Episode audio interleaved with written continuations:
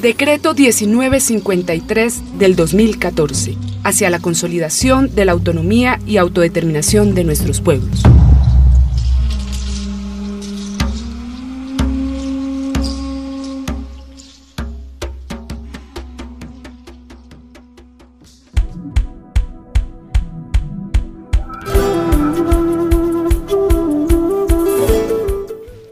Buenas tardes, saludamos a todos los comuneros, a todas las autoridades, a todas las mujeres indígenas que habitan en los territorios de Colombia.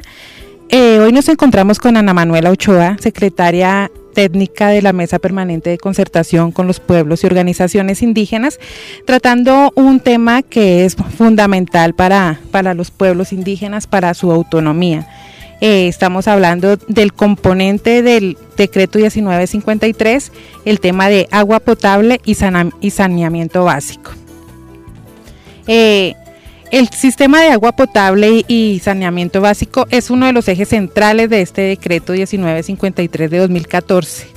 Este decreto, como todos lo sabemos, es el resultado de la minga indígena social y popular liderada por la Organización Nacional Indígena de Colombia, ONIC, en el año 2013, el cual luego de un proceso entre de diálogo entre el gobierno nacional y los pueblos indígenas fue protocolizado en la Mesa Permanente de Concertación con los pueblos y organizaciones indígenas MPC. En este escenario se protocolizó este decreto.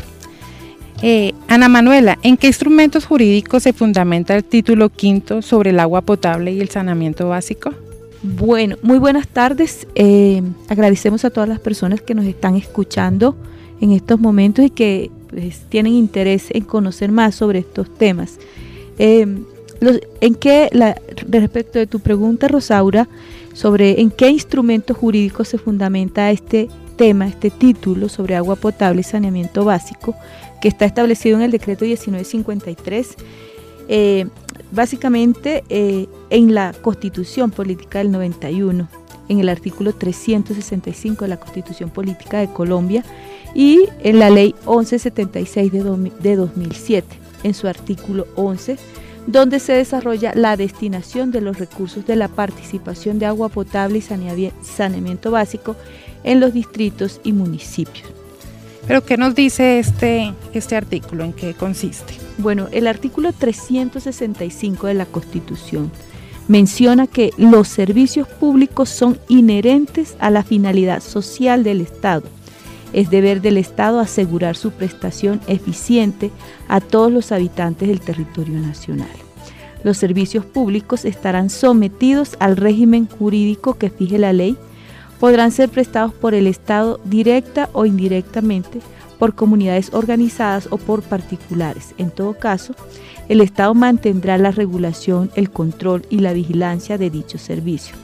Y si por razones de soberanía o de interés social el Estado, mediante ley aprobada por la mayoría de los miembros de una y otra Cámara por iniciativa del Gobierno, decide reservarse determinadas actividades estratégicas a servicios públicos, deberá indemnizar previa y plenamente a las personas que en virtud de dicha ley pueden queden privadas del ejercicio de una actividad lícita. Es decir, básicamente lo que uno ve en la segunda parte del, artículo es que si las, las, que este servicio puede ser prestado por comunidades que estén organizadas o por particulares. En este caso, pues nosotros cabemos en esa categoría y por lo tanto estamos autorizados para hacerlo.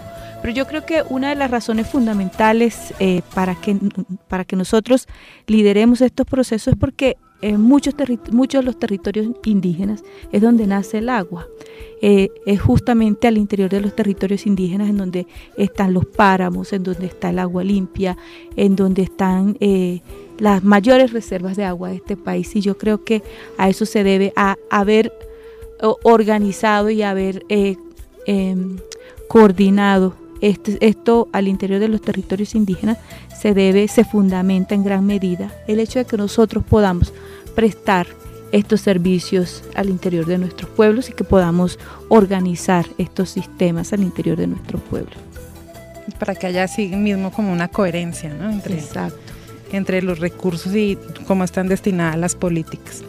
Bueno, es importante que resaltemos que con la expedición del decreto 1953 de 2014 se consagra lo que se conoce como los territorios eh, o como entidades territoriales en el mismo nivel que los departamentos, los municipios, los distritos. Para, aquí, para que así asimismo se puedan asumir las competencias necesarias para administrar directamente los recursos públicos, con el fin de que además de la autonomía territorial, judicial y político organizativa, podamos tener una autonomía administrativa con fundamento en los planes de vida de las comunidades.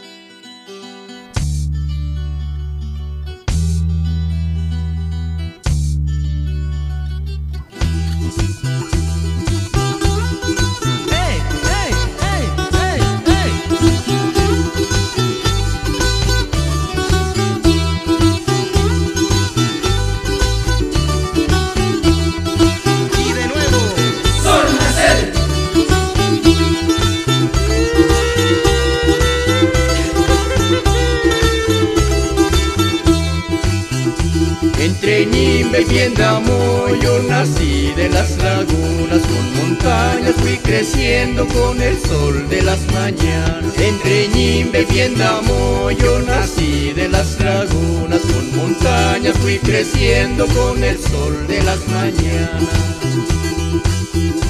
Somos agua, somos tierra y de mi Pishimisak.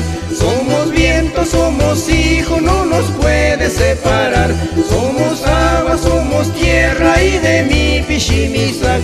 Somos viento, somos hijo, no nos puede separar.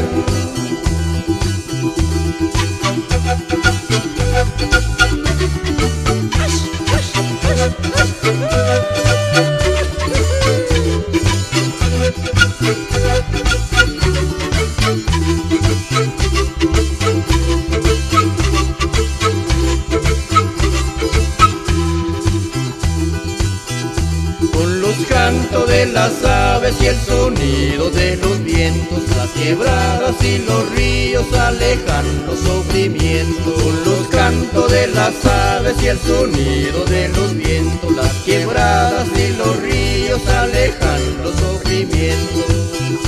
Somos agua, somos tierra y de mi pichimisac. Somos viento, somos hijo, no nos puede separar. Somos agua, somos tierra y de mi pichimisac. Somos viento, somos hijos, no nos puede separar.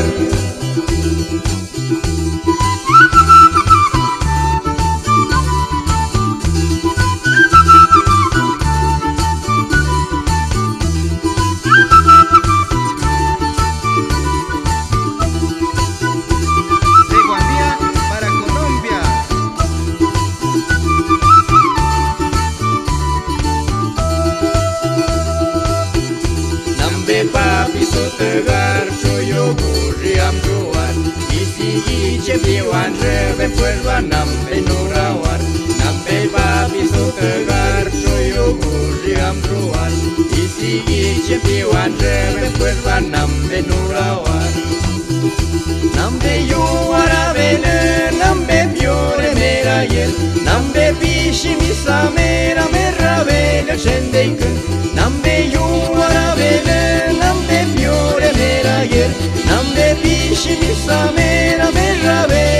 đến gần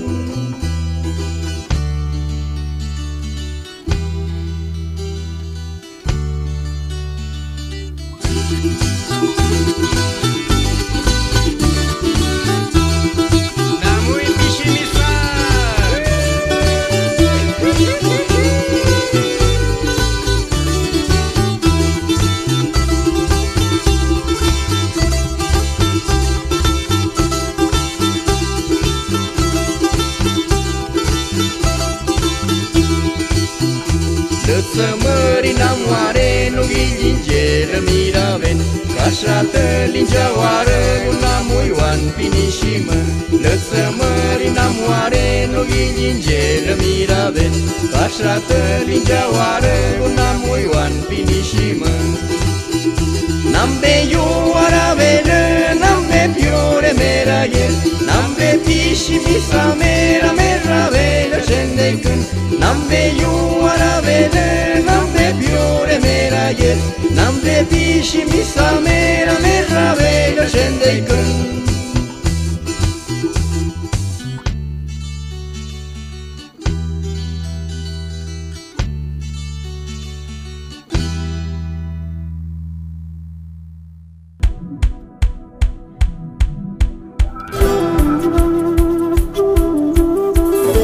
Eh, siguiendo con, con, este tema de, de, las, de los territorios indígenas, eh, ¿cuáles son las competencias de estos territorios indígenas con relación a, a este eh, componente del decreto? Bueno, Rosaura, desafortunadamente en este capítulo de, del 1953 referido a agua potable no quedaron establecidas las competencias, como si quedaron, por ejemplo, establecidas en otros, en otros capítulos, ¿sí? Eh, aquí, por ejemplo, básicamente se dice que los territorios indígenas deberán garantizar la prestación eficiente de los servicios de agua potable y saneamiento básico en su territorio, pero estas competencias se van a empezar a ejercer justamente a partir del momento en que el gobierno nacional expida la reglamentación respectiva, es decir, todas estas las competencias para, para, para ejercer estas funciones en los territorios indígenas eh, tendrán que reglamentarse necesariamente. Eh, ¿Cómo quedó establecido el título quinto de agua potable y, saneamiento básico en el decreto 1953 de 2014? Bueno, esta pregunta, eh, por lo que veo, está más referida a la estructura, a cuáles artículos se refiere el, el tema, en qué capítulo. Básicamente lo correspondiente al componente de agua potable y saneamiento básico se desarrolló en seis artículos. Es uno de los capítulos más pequeños del decreto 1953, eh, que está comprendido en, el título quinto. Eh, va desde el artículo 89 hasta el artículo 94 del decreto 1953. El primer artículo, como se mencionó anteriormente, hace referencia a los fundamentos y competencias de los territorios indígenas, es decir, en qué se fundamentan los pueblos indígenas para asumir esta, estas actividades, que son las normas jurídicas a las que ya me referí. El segundo artículo se desarrolla, eh, en el segundo artículo del, decreto, es decir, el 90, eh, se desarrolla básicamente cómo financiarán los territorios, cómo se financiarán los territorios indígenas para garantizar la prestación de los servicios públicos domiciliarios de agua, agua potable y saneamiento básico. Y en el tercer artículo se desarrollan las alternativas para garantizar el acceso al agua potable y el saneamiento básico. Finalmente, se hace referencia a las formas organizativas operacionales propias para garantizar la sostenibilidad de los sistemas y ya por último se reglamenta la financiación del suministro y se hace referencia a la entrega de la infraestructura. Y pues realmente para materializar todo esto que nos, que nos dices, ¿cómo, ¿cómo se llega a la financiación del suministro de agua potable y, saneamiento básico para los territorios indígenas? Bueno, en el artículo 90 del decreto 1953 de 2014 se establece que los territorios indígenas financiarán con cargo a los recursos de las transferencias del Sistema General de Participaciones, de que trata el artículo 356 de la Constitución Política, las actividades previstas en el artículo 11 de la Ley 1176 de 2007. Eh, se refiere específicamente entonces a que se financiarán con cargo a esos recursos que ya están establecidos en esa norma. Sí, bueno, tengo, eh, tengo entendido que todos estos, mm, estos recursos se, se destinan o se realizan a través de proyectos de inversión, ¿cierto? Entonces tendríamos que hacer un proyecto de inversión para hacer este, este tema de, de la infraestructura para, el para que se pueda tener el agua potable, el, saneamiento básico. Esta, estas infraestructuras, estas obras, ¿quién las, ¿quién las desarrolla para que se preste este servicio?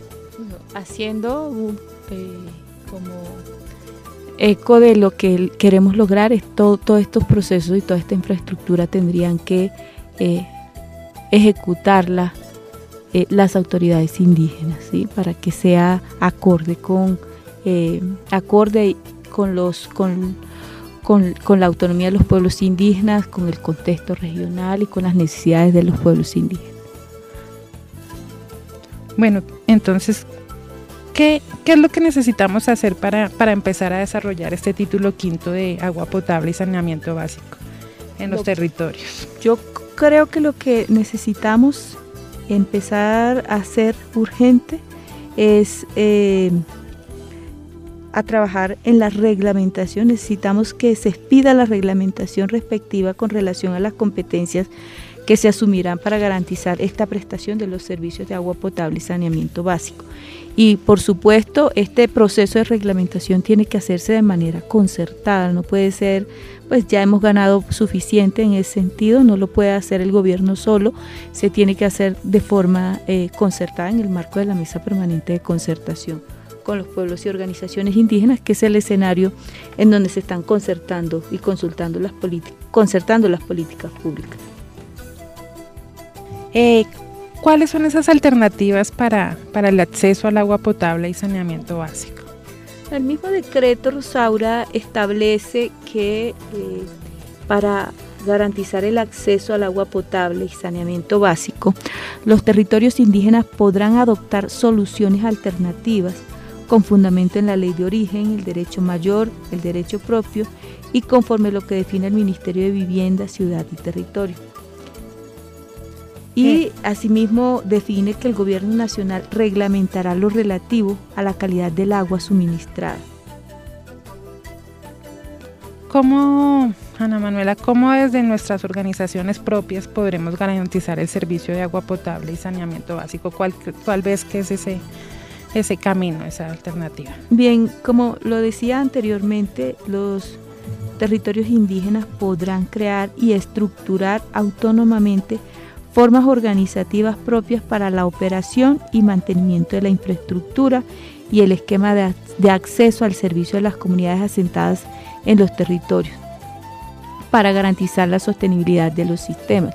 Entonces, eh, el mismo decreto está estableciendo, está definiendo que se pueden crear esas estructuras autónomas y esas formas organizativas para garantizar eh, este, este, este tema. Y entonces ahí es como lo que nos decías anteriormente, que entonces los recursos del Sistema General de Participaciones son los que se van a, destinar para, para desarrollar estos proyectos de inversión y de infraestructura para el beneficio de nuestros pueblos indígenas. Así es.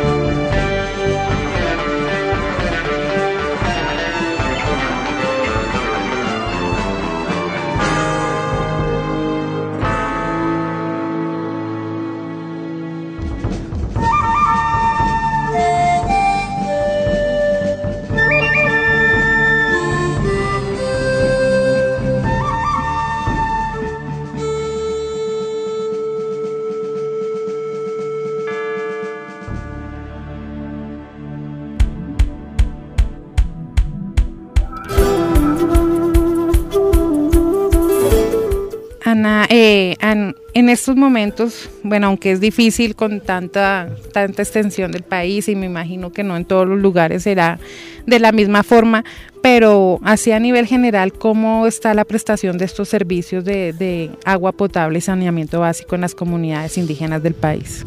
Bueno, eh, como lo decíamos anteriormente, es justamente los territorios indígenas donde, donde están los nacederos de agua de, de este país, en donde están los páramos, donde están los nevados de este país. Sin embargo, eh, ya a raíz de tanta presencia de, megaproyectos, de minería al interior de los territorios, muchos de nuestros ríos, nuestras aguas están muy contaminadas. Y hay muchas zonas del país en donde se, evidencian muchos problemas de sequía, por ejemplo en, La Guajira, en la Orinoquía, hay problemas grandes, grandes de sequía.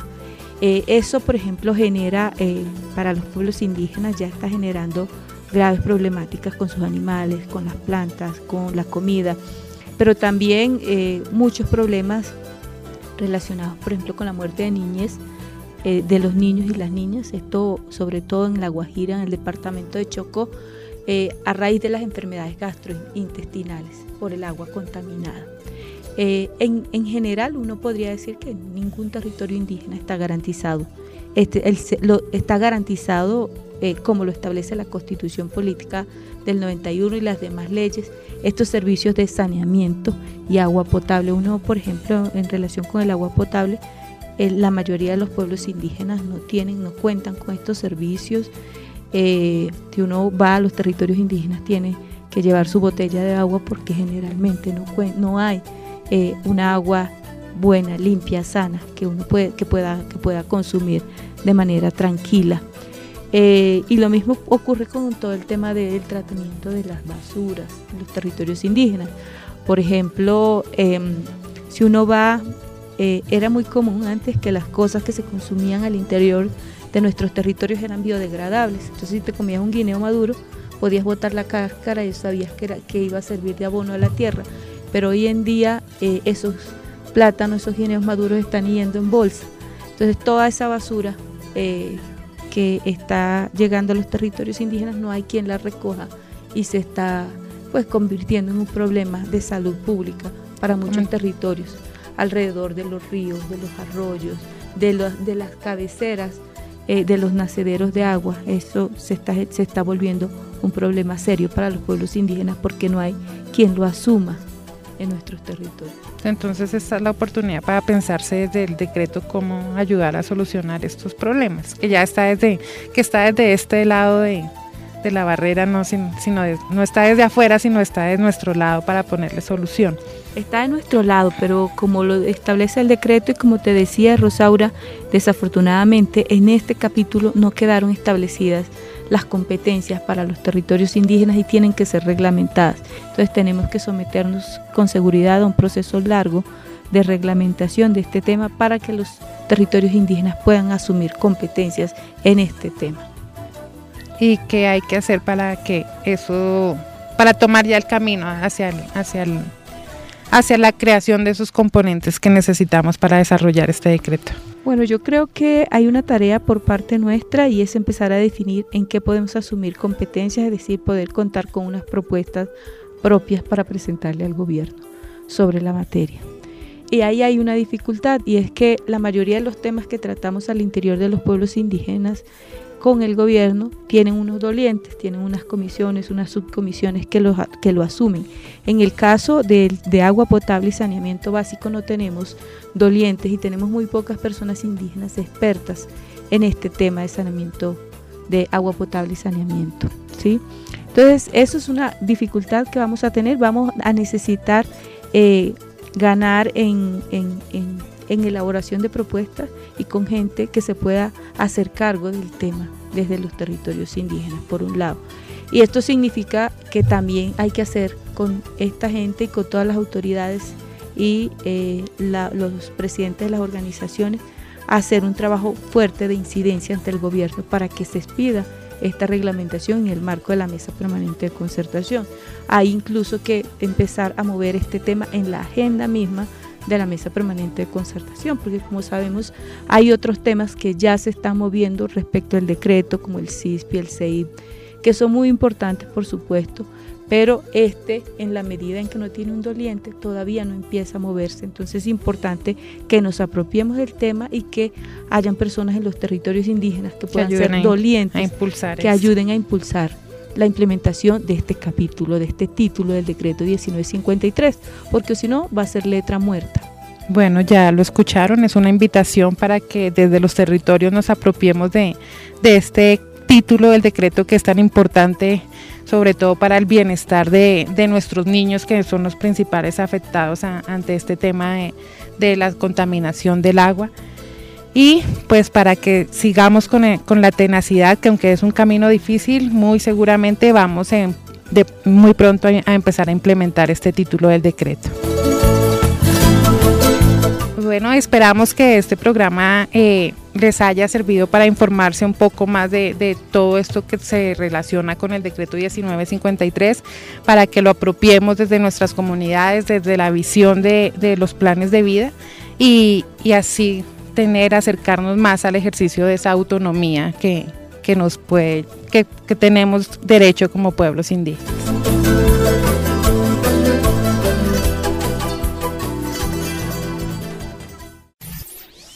Decreto 1953 del 2014, hacia la consolidación de la autonomía y autodeterminación de nuestros pueblos.